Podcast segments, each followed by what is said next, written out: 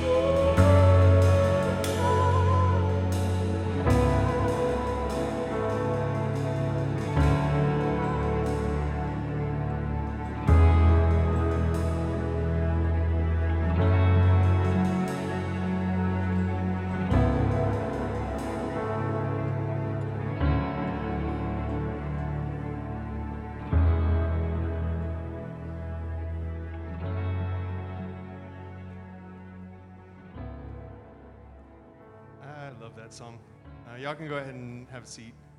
My name is Peter. Uh, obviously, I'm one of the bass players uh, in the worship team. Um, and today is my anniversary. Well, my family's anniversary.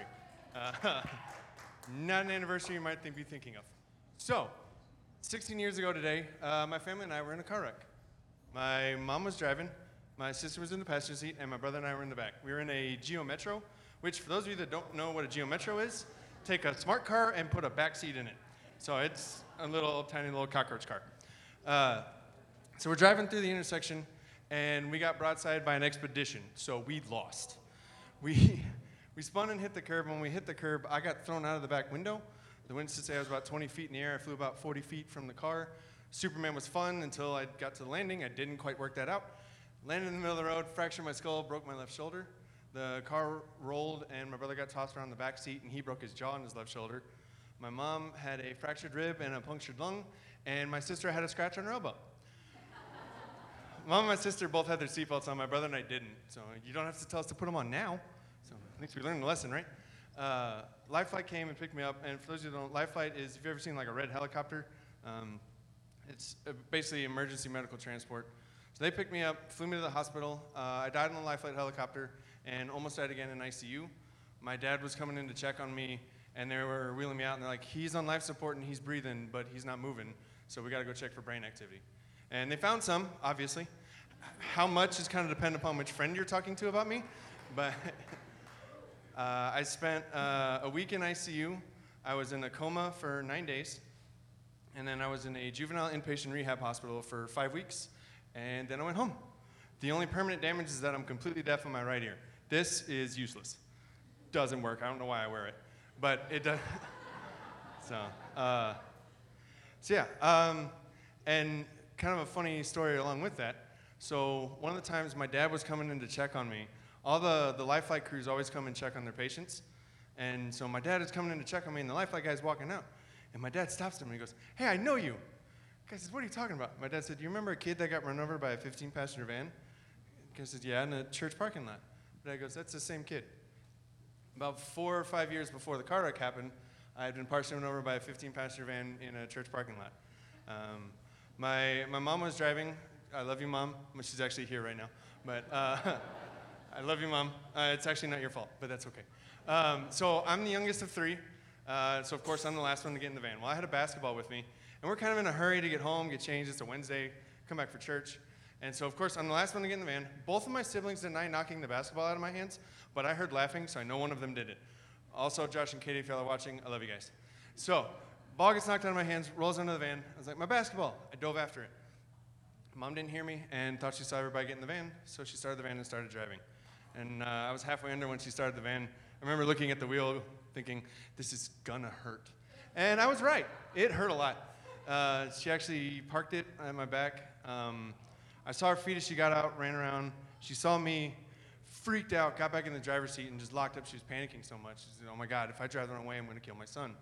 So my brother yelled from the back seat. He's like, Mom, back up, back up, back up. So she backed off, and when she did, the blood that had been cut off rushed to my head, burst every blood vessel in my neck up. My eyes were red. I had red pimples all over my face. It was kind of scary. So she ran in to call 911. My siblings get out, pull me out, flip me over, find out later. Massive no no, don't do that. Uh, my brother is doing what a 10 year old thinks is CPR. My sister is asking me questions like, Peter, what's your name? What's Josh's name? Not helpful, Katie. Uh, she was trying though, so we love her for that. Uh, Life Flight came, picked me up, flew me to the hospital. Uh, two x-rays and two full body MRIs later, I went home in less than 24 hours. There wasn't a single thing wrong other than all the burst blood vessels. Um, so, I, I tell that story not to say, hey, look at all the great things God has done for me, you know, and look at that, yeah, look at me. Uh, I tell that story just because, you know, as we come into this time of giving, the reason why we give is because this life isn't ours. Um, I, don't, I don't deserve this life. I'm living on borrowed time right now. I, there was kids in the rehab hospital that have been hurt less severely than me that had no memory. They had complete memory loss. I didn't lose any memory. I just woke up in a rehab hospital going, this is not my room. What's going on? And, and just because, you know, your story doesn't include a car wreck where you died, doesn't make your story any less important than mine, and doesn't make your purpose here any less important than mine. And so I just, as the ushers come forward, I just, this is, we give because, you know, it's God's. This life is not ours, it's God's. This money that we have, the things that we have are not our own. It's God's blessing that we can have these things and that we can have this time and this, and this money to give. Um, and just so you guys know, your money's not going to pay somebody's salary, you know, just pay a bunch of people's salary. This money's going so we can have this church, so we can be a minister to the community, so that we can, you know, give back to the community here. Journey gives 10% of all the tithes that we receive. Um, so yeah, uh, there's three ways to give online, uh, in person as the buckets come around, or you can text give to that number. That's actually the method that I use. It's really nice. Um, and I'm, I'm not, don't say this as somebody who's got giving down or is you know great at it, because I still struggle with it. We're human. We have you know, we want to keep and hold on to things, but I got, uh, today I get to remember, hey, I died 16 years ago and I came back. God saved me and brought me back, and I'm not still dead anymore.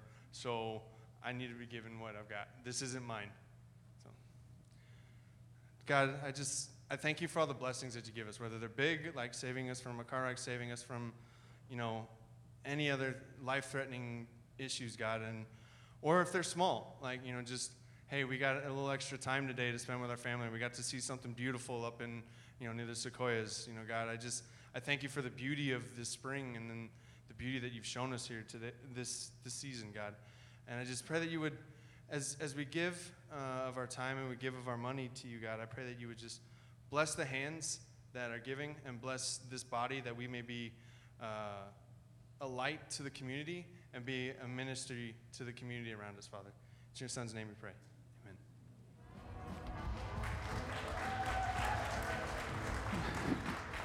Well, I didn't know how to follow that up, so I grabbed the cutest kid I could find and just brought him on stage. You can just look at him. This is actually my son. My name is Chase. I'm a part of the team here, and I got a couple of announcements for you guys. Um, so, ton of things happening within our church. One of the things that is very important is Easter Sunday. We will have on April 21st at 9 and 10:30. We will have our normal service. What's up, dude? Um, so bring people, bring your friends, bring your family, invite people. It's going to be an amazing service. You don't want to miss that, 9 and 10:30. But to get ready for Easter, there's a ton of work that needs to be done. We clean everything so that guests can have an awesome experience here. So on April 9th from 5 to 8, we'll have pizza provided. But if you are free and you want to help out, just come. Bring work clothes, bring some gloves. We're going to do some weeding, probably painting. We're just going to get this place looking awesome. Um, besides that, we have a men's group that is meeting um, in April. They're going to meet here on Friday nights. Um, and they're going to go to um, an actual retreat. So they're doing a lunch fundraiser provided by Baracoa. And the date, the date for that is Sunday the 7th after second service. So bring some money, bring some cash. You guys can buy some food, support them so that they can go to their camp. And it's going to be awesome. Besides that, thank you guys so much for joining us today. Whether you're in this building or not, whether you're online, it is so cool. We have hundreds and hundreds of people joining us from around the world online every single week. So if you guys are ever gone, you can't make it to this building, go to live.avjourney.com and join in. So we love you guys. Why don't you do this for me? Why don't you stand and meet somebody around you? Tell them good morning.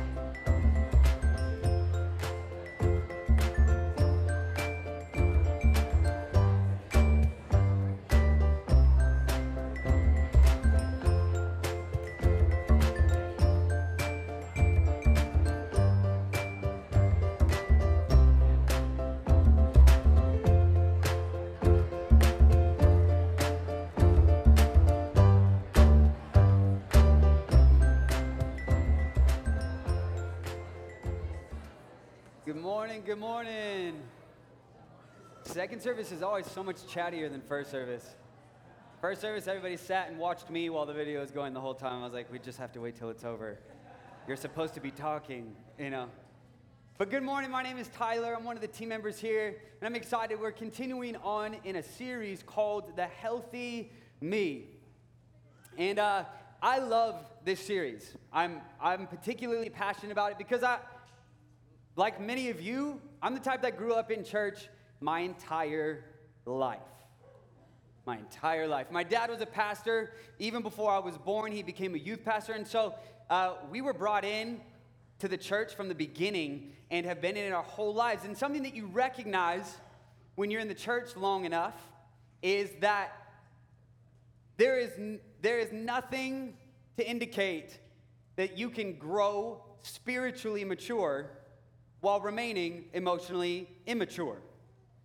I don't know if you've met the pe- some, some people in church that have been in church a very long time. And in church, you know, they're, they're the ones that are like, they're calling you brother. You know, they, they come to you, good morning, brother. You know, their whole language changes. Maybe it's someone you know, and you, you look at them and you're like, who are you? Who are you? My grandpa used to be like that. My grandpa, he would come in and, you know, good morning, everyone, and brother, you're the best. God bless you. You know, I'm like, what? And then they leave and, you know, they call you other B words outside the church. That's, he was known for that. Uh, but the church is a place where, you know, it's assumed that you're just going to grow and we're going to become better Christians and we're going to live really cool lives and it's going to be awesome and this, that, and the other thing. But the reality is, we live with this lie, this misconception that you can grow spiritually and remain and completely avoid who you are emotionally, that you can completely neglect your emotions and what's going on inside of you. Now, I am guilty of this because by nature, I am the type who completely wants to ignore, like, suppress all of my feelings because they are to me they, i grew up with them being a sign of weakness. That was a that was a symbol of weakness. And so i was not the type to be a very outwardly emotional person to be friends with my emotions as they say. I was the type that was like nah that's weakness so you just got to keep on keeping on. We keep trucking and you just keep moving. And uh and if you're with me this morning, then these last couple messages have been hard for you because the first two that we've gone through are, were all about how to become friends with your emotions. That you cannot grow emotionally if you don't know what your emotions are doing. That just because you neglect your emotions doesn't make you an unemotional person, it makes you an unaware person. You still live out of your emotions, you just don't know what they're doing. And these people end up, their emotions end up spewing out of them anyways. This is where, you know, rage and, and bursts of anger come from? Uncontrollable anger, where you're sitting in counseling going, Why are you so angry? And you're going, I don't know. No idea. You know, or, or maybe, you know, this is where you see depression or anxiety kick in. Emotion that gets suppressed, that gets pushed down, that gets ignored, avoided, ran, that you run from, ends up coming out in really unhealthy ways. You don't get to not be emotional because you're not a robot. As long as you're a human, you're going to have them. So the only now the tension is, you know, we have this extreme with the people who avoid their emotions end up becoming um, extremely emotionally unaware, and so they're not able to to really progress spiritually because emotionally they're not trying. They can't figure out what God is doing.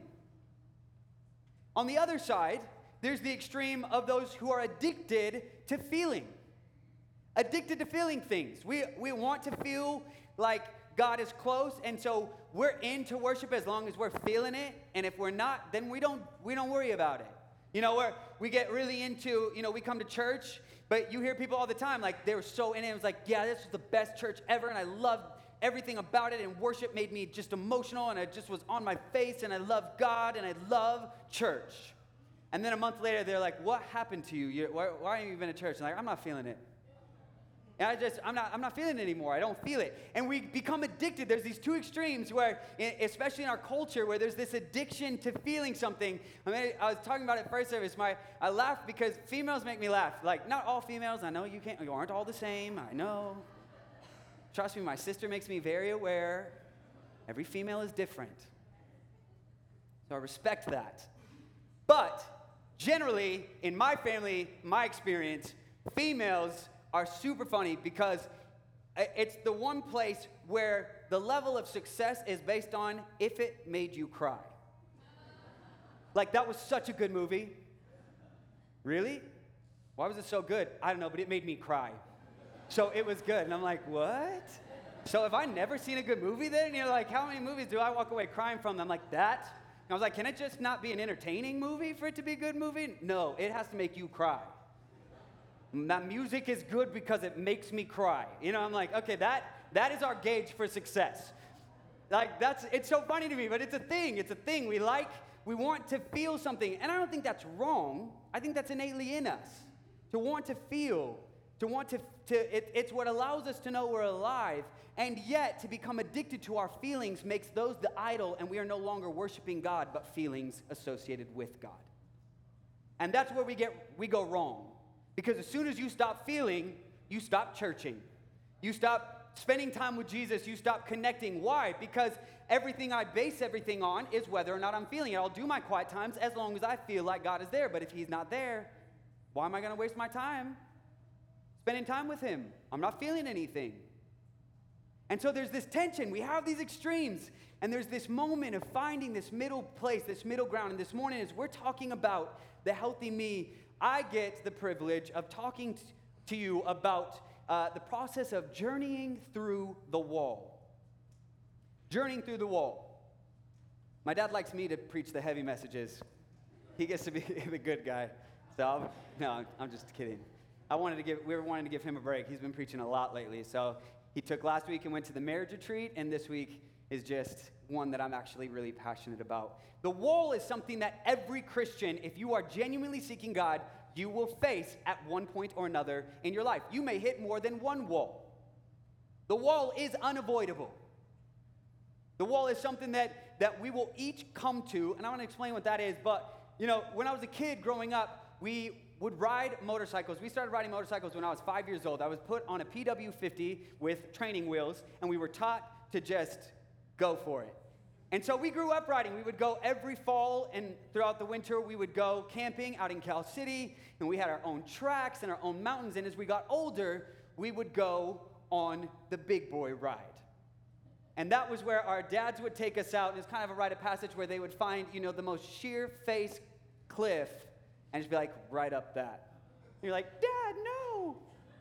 You know, just this terrifying looking thing. But my dad taught us, and he, and he gave us some wise words. And in going up these mountains, you never knew what, like what was coming. So sometimes you'd be riding up, and all of a sudden there'd just be this big boulder in the middle of your path. And so my dad taught us early on what you do is instead of watching and looking at the obstacle, you look for where you want to go because whatever you focus on, you're going to hit. So we would go up, you know, and, uh, and you would practice that. And more times than not, it worked. We went out for a quad ride yesterday, me and my mom and my dad, and uh, that was a successful tactic. But when you're younger, you know, you hit these points where, you know, it's all good until you hit the one where you're going up, and all of a sudden, like maybe you don't hit a rock but there's like this soft patch of dirt, and next thing you know, you're like doing this, and you fall off and eat it, and you're like tasting dirt, and the first reaction is be like, Dad, you're a liar! You know, like angry, we want, to, we want somebody to blame, you want to put it on somebody. This is not that kind of wall. See, the difference with this is the wall that we get placed in by God is not something you can climb over, go under, or go around. You have to just go through. So, the wall is something that we get to look at today. And as a, uh, an example of the wall, I want to take a look at a man named Abraham. I want to read to you guys from Genesis chapter 22 this morning. And we're going to take a look at Abraham's life as kind of an example of what it looks like to go through the wall. So, if you would take your eyes to the screens, if you have your Bibles, you can also open those up. But I'm going to read to you from Genesis 22. Starting in verse 1, it says, Sometime later, God tested Abraham's faith. Abraham, God called. Yes, he replied, Here I am. Take your son, your only son, yes, Isaac, whom you love so much, and go to the land of Moriah. Go and sacrifice him as a burnt offering on one of the mountains which I will show you. I feel like scripture just puts that so casually. Just go murder your firstborn child. The next morning, Abraham got up early. He saddled his donkey and took two of his servants with him along with his son Isaac. Then he chopped wood for a fire for a burnt offering and set out for the place God had told him about. On the third day of their journey, Abraham looked up and saw the place in the distance. Stay here with the donkeys, Abraham told the servants. The boy and I will travel a little farther. We will worship there, and then we will come back, come right back. Interesting language. We will come right back. So Abraham placed the wood for the burnt offering on Isaac's shoulders while he himself carried the fire and the knife. As the two of them walked on together, Isaac turned to Abraham and said, Father, yes, my son, Abraham replied. We have the fire and the wood, the boy said, but where is the sheep for the burnt offering? God will provide a sheep for the burnt offering, my son, Abraham answered. And they both walked on together. When they arrived at the place where God had told him to go, Abraham built an altar and arranged the wood on it. Then he tied his son Isaac and laid him on the altar on the top of the wood, and Abraham picked up the knife to kill his son as a sacrifice. At that moment, the angel of the Lord called to him from heaven Abraham, Abraham. Yes, Abraham replied, Here I am. Don't lay a hand on the boy. The angel said, Do not hurt him in any way, for now I know that you truly fear God. You have not withheld from, from me even your son, your only son. Then Abraham looked up and saw a ram caught by its horns in a thicket. So he took the ram and sacrificed it as a burnt offering in place of his son. Abraham named the place Yahweh Yireh, which means the Lord will provide. To this day, people still use the name as a proverb on the mountain of the Lord, it will be provided. So, little backstory. Abraham initially was named Abram, and at 75 years old, he got called by God to step out onto an adventure of a lifetime. He was asked to leave his homeland and to travel to where God was going to take him, that was going to eventually be the promised land. Along the journey, God tells Abram that he is going to make him a great nation, that through him will be birthed a mighty nation through his own line, his own bloodline. Years pass, nothing happens. So he's continuing on this journey, but years go on and nothing happens. So Abraham does what most of us, if we were really honest with ourselves, do, and he took control. He decided he was going to make it happen himself. So he slept with his wife's maidservant and had a son, Ishmael. This is why it's hurtful. If, like, for Ishmael, reading this where it says, your son, your only son, like multiple times, your only son, Isaac, that, that sucks. Where's my middle children in the room? You know, the ones who feel invisible, you know what I'm talking about. I don't know because I'm a firstborn, so I never, I never felt that. But I know what you're thinking. But this is a moment where nothing happens and, and continues on, continues on, continues on. At a hundred years old, God finally gives him a son through his wife, the way he promised all along.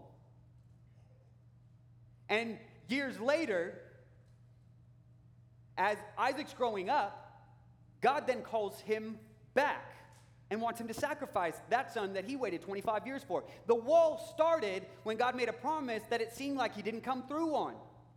The wall began the moment that he, God told him, This is what I got for you. And now Abraham's having to walk through this with, a, with nothing but a promise and the uncertainty and the hope that God is going to come through. Then he gets this child. Finally. And what does God ask of him? To give him back. See, I think this is interesting because uh, there is something so profound in this. Early on, this is interesting just simply for the fact that, one, the, like the fact that God is asking him to sacrifice Isaac is a big deal because this was the very thing that they were uh, that the pagan cultures around were doing. They would sacrifice to their gods, and the way that they got their God's blessing or on their like their attention was to sacrifice their children to these gods. So it's interesting for God to say that is despicable, disgusting, and then to turn around and tell Abraham to do it. Do you ever feel like God tells you to do something that feels so contrary to what you know his character to be, and you're like, this makes no sense? Am I crazy or is this crazy? And God's like, just do it. And Abraham had to follow through, and he started walking in what God had for him. But this is the tension is what happens when we hit the wall. If you are genuinely seeking God, I'll say it again, you will, if you have not already, hit a wall in your relationship with God.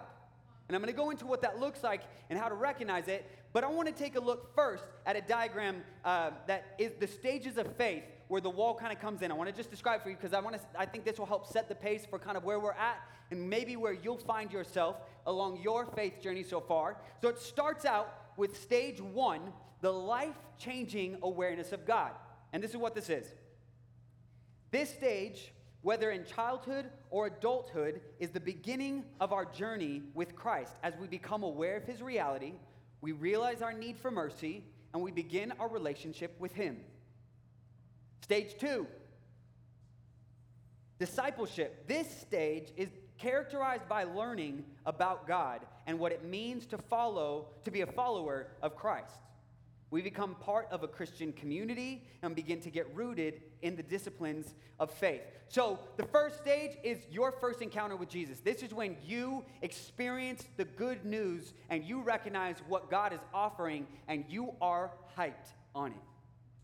Second stage is when you start the discipleship process. Maybe you start getting involved in church. This is when you start attending church. You get plugged into a life group. You start figuring out, you know, what it is to, to start cultivating personal, uh, quiet time with Jesus. Maybe this looks like your, this is when you start taking time aside to read your Bible, to pray, to listen to worship, to do devotionals on the YouVersion Bible app, you know, or something like that, where you start reading spiritual books. This is that growth process. This is where you start taking it personal. Stage three recognize where you're at today. The active life. This is described as the doing stage. We get involved, actively working for God, serving Him and His people. We take responsibility by bringing our unique talents and gifts to serve Christ and others. This is where it becomes personal. You realize this is an investment that is worthy of your time, and so you start giving back. You start plugging in. You start serving. Start being a part. But stage four happens. Stage four is the wall, and it's closely connected the journey inward. Notice that the wall and the journey inward are closely related. The wall compels us into the journey inward.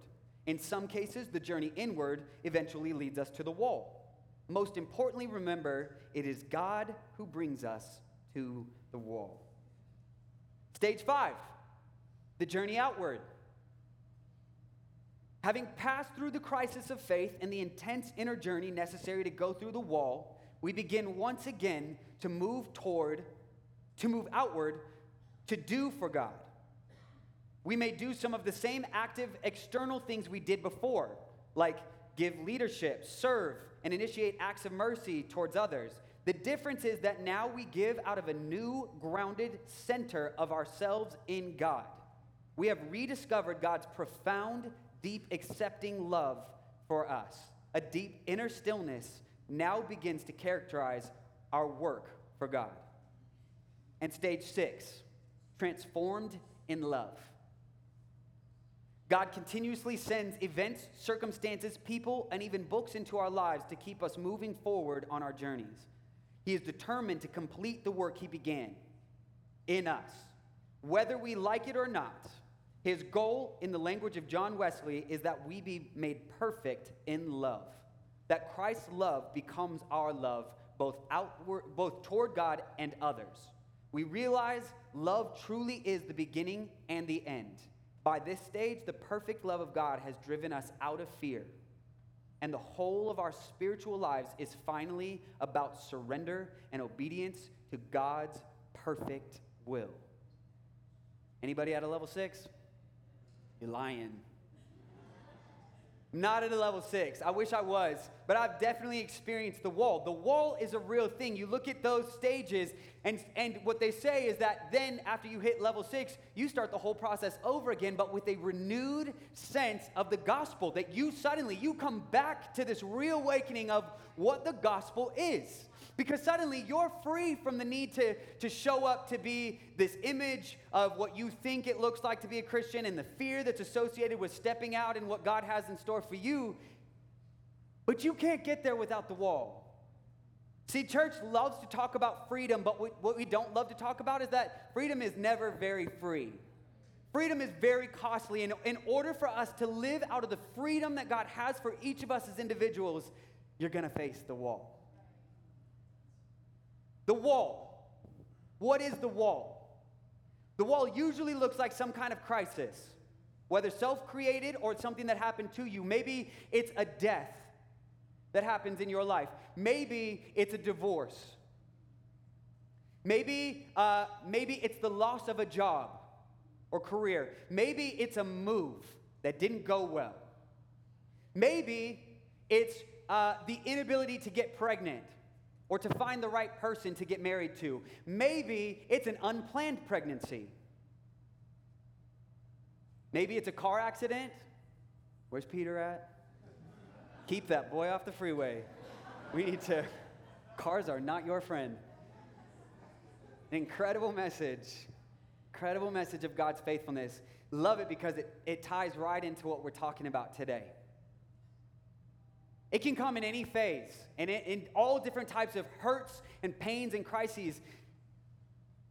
And a lot of times, like, like what Abraham, what I see with Abraham, is we get into this place where we're struggling because you feel like you're doing the right thing. You're being obedient, you're trying to honor God.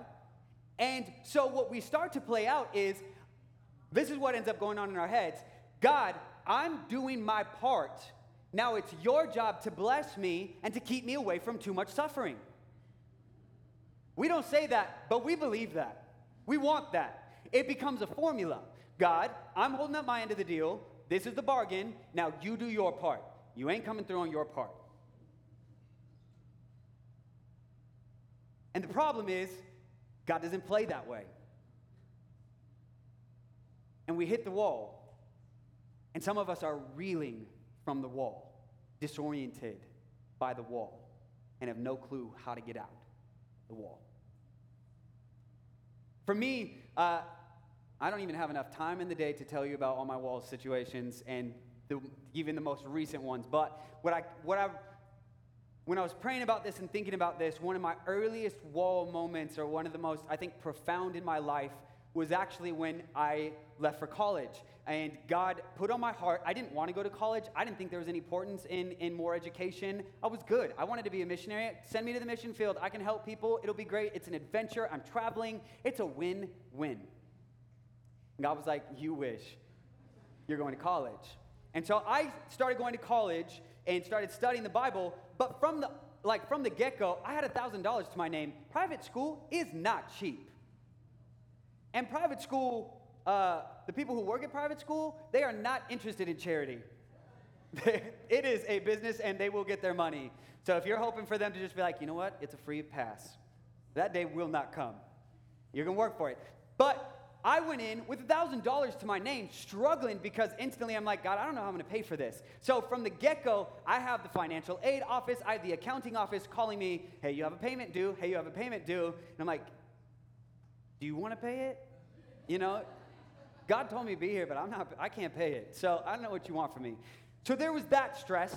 I moved into an apartment off campus because um, I didn't want to live in the dorms. So I was supposed to have a couple roommates. They dropped out of school the week before, so I ended up in an apartment in a foreign city by myself in the heart of LA with not, without knowing a soul starting school. And instantly, like my life is just kind of really uncomfortable. And outside of being at church, I'm actually very introverted and very to myself. So I'm not the type that goes out and just makes friends instantly. I'm, I'm just, I'm the sit back in the, in the back of the class kid. And to, to make matters worse, you know, I had to take, because I hadn't very little money, I had to take 18 units a semester to get the max out of what the semester offered. So I'm going full time. But at the same time, I felt God lead me not to quit working here because I was already working as the youth pastor and doing worship here. So I was living in LA. Uh, during the week, taking 18 units, working and doing all that, coming back Thursday night or Thursdays, preaching Thursday night, doing whatever work I had to do here, leading worship Sunday mornings, and then driving back Sunday nights and doing it all over again for two and a half years.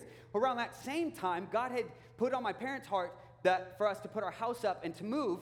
Um, and yet he didn't provide a new house. So we ended up living in a fifth wheel trailer with my very large family for nine months. Nine months. We could have had a baby in that time. Like we could have literally added a new member to the family in that time period. It's a long time. So I have no sense of being rooted. I have no sense of, of being, you know, of, of, of anywhere that feels consistent, that feels safe, that feels secure. Nothing about what I'm going through. And then to, beyond all of that, I'm in these theology classes where my entire idea of God is being ripped to shreds and pieced back together. And I, so I don't even necessarily know that I can trust him. So I don't even want to go to him because I'm already mad that I'm at this school doing something I don't want to do. And then two, that I that now I'm supposed to talk to him and I don't even know that I trust him because I don't even know that I know who he is. So I'm sitting there going, I don't know what is going on, but I remember there being these dark, deep, like painful nights. And you're, you know you're in, you're, you're in this. They call this, so the process of going through the wall, they actually call the dark night of the soul. Our early church fathers call this, this is something that, you know, Mother Teresa went through, John Wesley, St. John of the Cross. He, 500 years ago or so, coined this the dark night of the soul. And it's this process where you begin to recognize there's an emptiness. Where everything that you are doing spiritually just doesn't, it's not working. You can't pray enough, you can't worship enough, you can't be spiritual enough, you can't listen to enough podcasts, you can't serve enough to make yourself feel better. You are praying and you feel your prayers bouncing off the ceiling and landing back on the floor. There are moments where you feel completely hopeless and helpless. Maybe you feel weak and tired. You just got nothing left to give. And everything that you know is not working. This is what I hit. And I remember I'd go deep, uh, late at night, that we had a 24 hour chapel, and I would just go sit there begging God to just show up. And I would just sob. I broke, I fully broke down. And I remember I just would sit there completely alone because nobody could fully be with me in that because I wasn't fully home and I wasn't fully there. I didn't have enough time when I was at school to actually create relationships because I had, I had to go home to work, work on the weekends and so and nobody at home fully knew. So I felt so lost and so alone. Maybe you know what I'm talking about. And I remember I just I broke. And then I got angry. And I remember doing our, my two and a half hour drives back and forth every single week, yelling at God. And I'm not talking about that like internal yelling that you do to your spouse in your own head that you don't tell them. You know, I'm not talking about the kind like where you're when you're playing the spiritual role and you're like, you know, somebody upset you, but you're at church, so you're playing it real cool, but you inside are seething mad. I'm talking about the crazy, you look over to the person next to you in their car and you're hoping that they're either singing or talking on the phone because otherwise you are terrified that they are driving next to you because their mouth is moving and there is nobody else in the car. That was me. Out loud, yelling at God. We were duking it out. I was mad and I did not understand and I didn't get it and I didn't feel like He was good and I didn't feel like He was there. And it was just time to just wrestle it out and continue on this process. And it was hard. The dark night of the soul is something we all face. It's the moment when everything that we try isn't working. Now, let me make something very clear. The dark night of the soul and feeling like God isn't there is not in a season when you're in rebellion and removing yourself from God because you are proactively sinning and doing what God is not asking you to do, that is self created disconnection from God.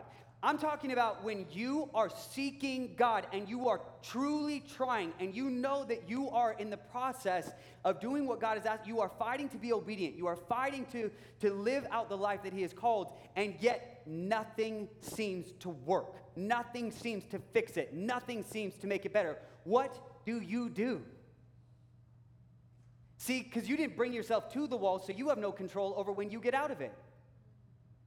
And we don't like that. We don't like that.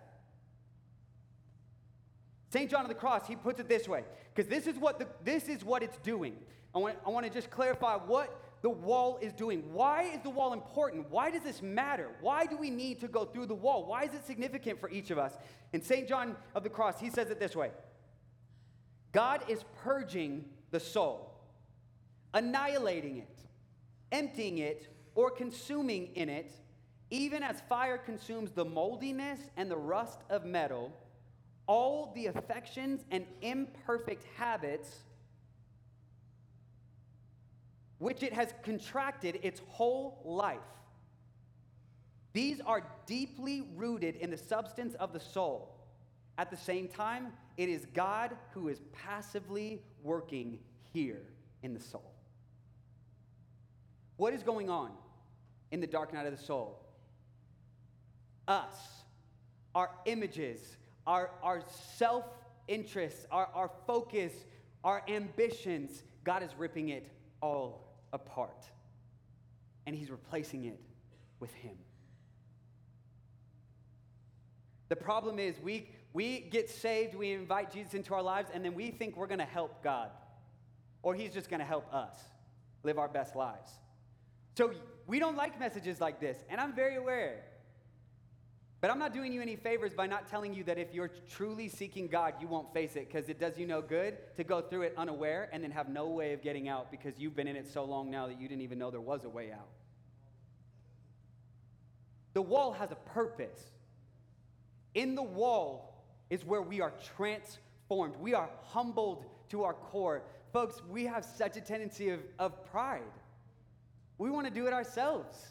What I learned when I was at Biola is I don't know nearly as much as I think I do. That I'm not nearly as smart as I wanted to think I was. And I'm not nearly as helpful to God as I wanted to believe I was. I think I'm like that little, I, I realized I was like that little kid when you have like small children around and they want to help you. You know, you're trying to clean the house or something and they're like, let me help you. they're not helpful. They're cute, but they are not helpful.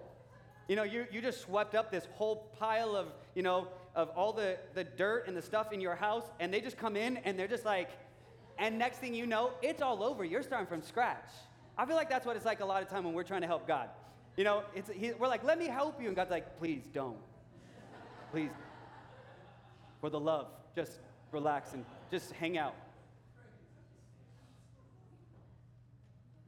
We hit the wall. It's uncomfortable, it's deep, it's dark. But any person who has ever done anything significant for the kingdom has hit the wall. They've hit the wall. And the wall is significant because what comes out of the wall, the results of the wall, the fruit from the wall is transformative. And these are a few of them. I want to look at them real quickly so we can close out. The first one, I want to look at four. Four things that can be an indication if you are coming through the wall. You can start to hopefully see some of these playing out in your life. The first is a gradle, gradle. Man, I missed that one. A greater level of brokenness. Folks, when you come through the wall, what the wall reveals is all the ugliness that's inside of us. It starts just bringing it up. It's uncomfortable, and we want to run from it, and most of us try to cope through it, and we just avoid it, and we try to keep on keeping on without having to face it, and you can't. And it reveals the ugliness that's inside, and it is deeply, profoundly humbling. The gr- a greater level of brokenness is not meant to make you feel worse about yourself. It's meant to make you aware of where you are so that we can actually live out of the freedom that God has created us for. Because until you hit this level, we will continue to be beggars that are judging other beggars around us. We will continue to live our lives judging the performance of every other beggar and how well they're begging because even though the fact is we are all desperately in need, this is not the kind of begging where you have somebody who's fully capable of t- changing their circumstances and just wants the money because it's the easy way. We're talking about the type of person who is malnourished, exhausted, laying on the ground and barely able to ho- hold up a hand asking for someone to help because they are in dire straits, they are in desperate need. That is us outside of Jesus. But until we go through the dark night, until we recognize that, we start looking around and we start judging each other. The deep level of brokenness and awareness of that allows us the freedom to not be easily offended. A test of whether this has been a true reality for you is to know to notice how easily are you offended. Now a lot of people front like they're not easily offended, but your heart is offended. How easily are you offended? Why? Because offense is an indication of pride that's still inside. It's, it's a me, it's the image, it's the I that I want. Why? Because when we recognize our deep level of brokenness, what ends up happening is people start insulting you or they say something that hurts you deeply, that wounds you, and in your mind, everything that they come at you with, your actual your mind goes to, man, you don't know the first thing about it. It's far worse than you had any idea. You're barely scratching the surface. You get what I'm saying? Like, there's a different mindset when we're in a place where it's like, hold up, I'm gonna put you in your place, and being able to say, man, what you're saying doesn't even scratch the surface. You take a seat. You want me to tell you a little bit? Like, let, let me share, blow your mind. How easily offendable we are. Offendable is not a word, but it's okay. Matthew 5 3 says it this way. We have that. God blesses those who are poor and realize their need for him, for the kingdom of heaven is theirs. The other, other versions call it being poor in spirit. To be poor in spirit. Recognize this being poor in spirit is not has nothing to do with finances or wealth or whether you are super saved and Christian and you're a pastor or not. This is an awareness that each of us come into a relationship with God literally empty handed. We've got nothing to offer. It is the spiritually poor, the ones who've come through the wall, who are able to recognize, I offer nothing, but I'm here. And I'll take whatever you have for me, Jesus. This greater level of brokenness frees us from the need for approval, frees us from the need for acceptance, frees us from the need of anybody else's opinions because we are already recognized I am unworthy. And so as I approach the gospel now, I recognize it is simply the grace of God that allows me to be a part of anything that He's doing. That's it. The second one is this a greater appreciation for the holy unknown. Folks, we love control. We love it. We control our whole lives, and part of trying to con- eh, of understanding things, we want to understand things so that we can control them. And I think we do this to God all the time. We work to get him to a place where he feels understandable to us because if he's understandable, then he's manageable.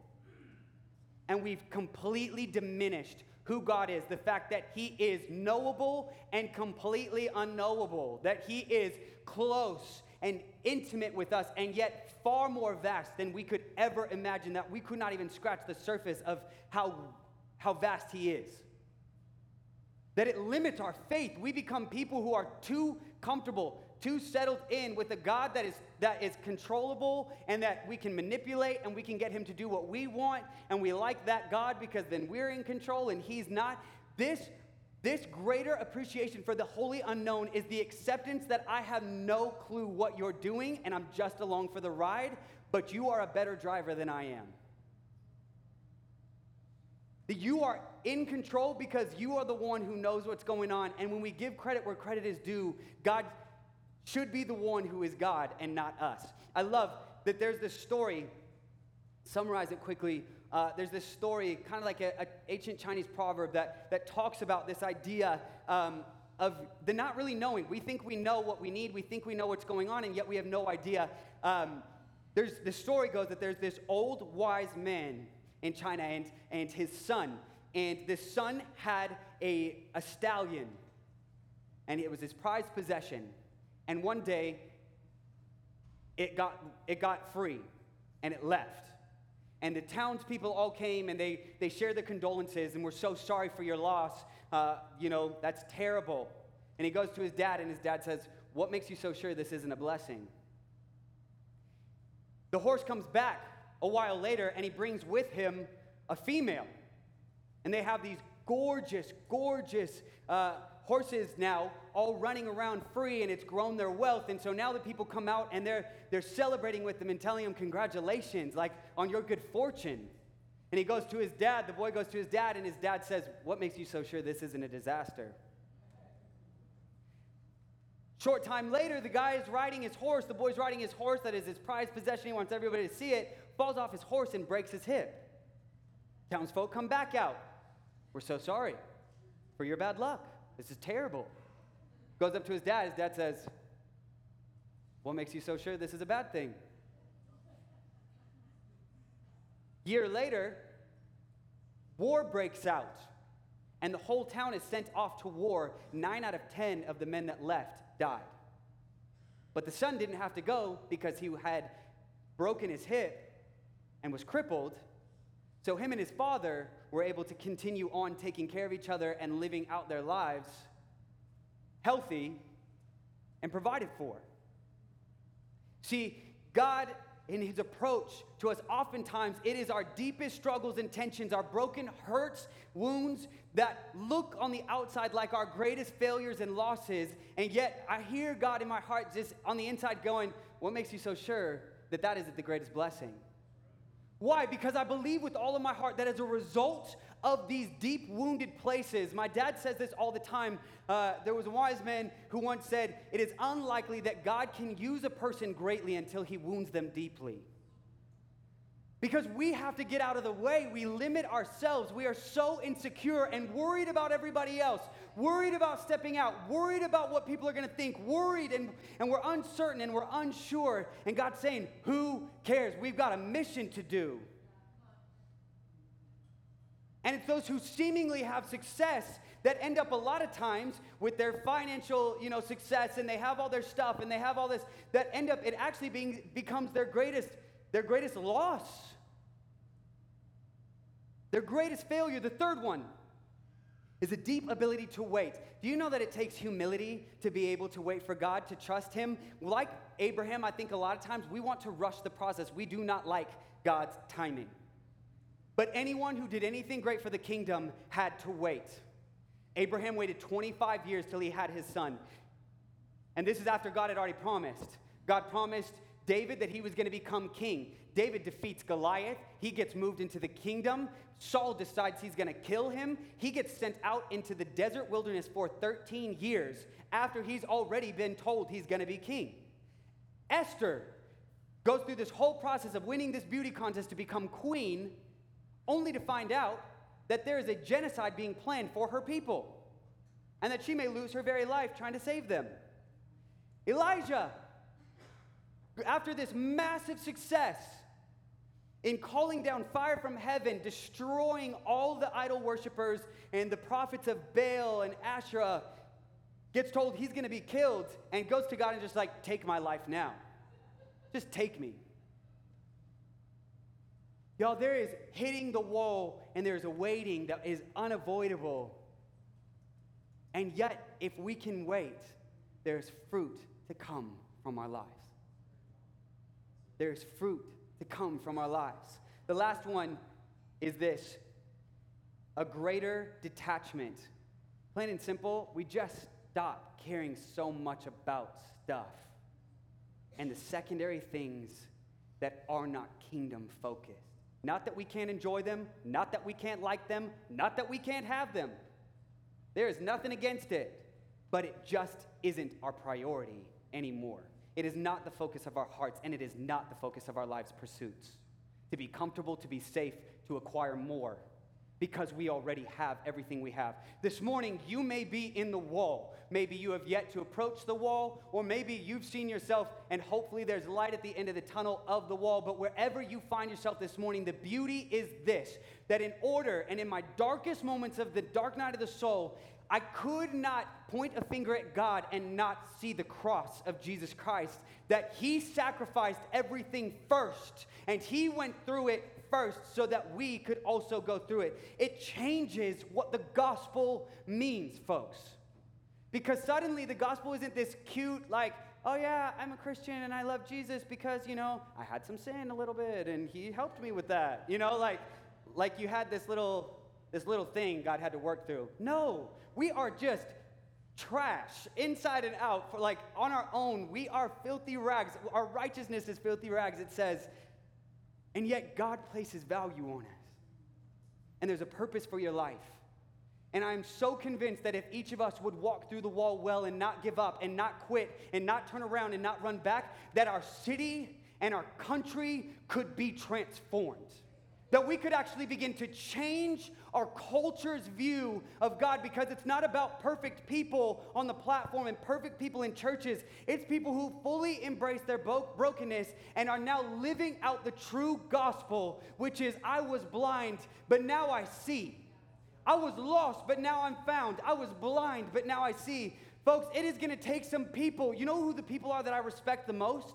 It is people who have dealt with significant heartache, pain, brokenness, whether it's self caused or just as an effect of the brokenness in our world, and have come through it seeking and worshiping God. They're rare. And I value them highly because you look at them, and I think more than anything, our culture is craving people who are serious about what they believe. Just somebody to look at and to say, wow, they actually believe what they're saying. And I believe if we as a church and if we as a community could step into and approach the wall with, with grace and with a willingness to just submit to God's heart for us, we would come out more free to step into everything that God has in store. If we would be willing to submit to His way, we will come out. And like Abraham, we'll have the full ability, God will just be able to allow our lives to be so fruitful, so effective, and to for Him to be glorified through our lives. And in the process, we will become like Christ, we will become love, where we can learn from anybody. As the worship team comes and we close, my question for you this morning where are you in this process? On that diagram, where are you at? You see, it's so funny preaching and being in church. I think we get so comfortable with the safe God that we have that it's, it's the reason why it's easy to just get comfy in church, doze off a little bit, Why? Because we're not in need. And our God is not as big and as necessary as we need him to be in order to fulfill the brokenness of this dark world. Folks, he's using us. And it's going to take us to get through our walls in order to step into the destiny and the life that he has. And God does that through allowing us to process the hurts and the wounds with him. Can I encourage you this morning? Don't run from it. There's blessing coming. There's good in store.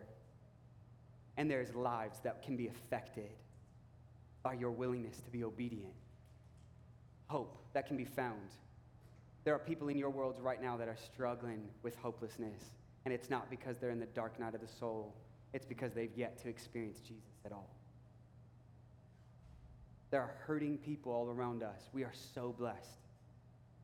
Let us not use that to just continue to gain more. Let us use it to be a blessing to the world around us. Let's pray. God, as we close this morning, I recognize that this is not uh, a favored topic or message. I recognize that this is uncomfortable. I recognize that most times we would rather talk about your, your grace and your goodness and your love. But Father, I pray that being willing to confront this aspect of the process of being in relationship with you, that it would bear fruit in each of our lives. God, I pray that it would, it would create a greater passion for your name, for your kingdom.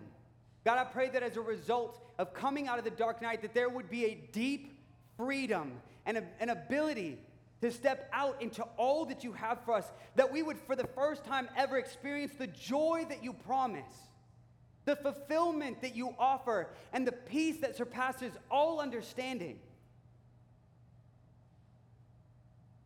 God, I pray that your will would be done in me that your will would be done in each person in this room as they open up their hearts to you, their willingness to submit to your process.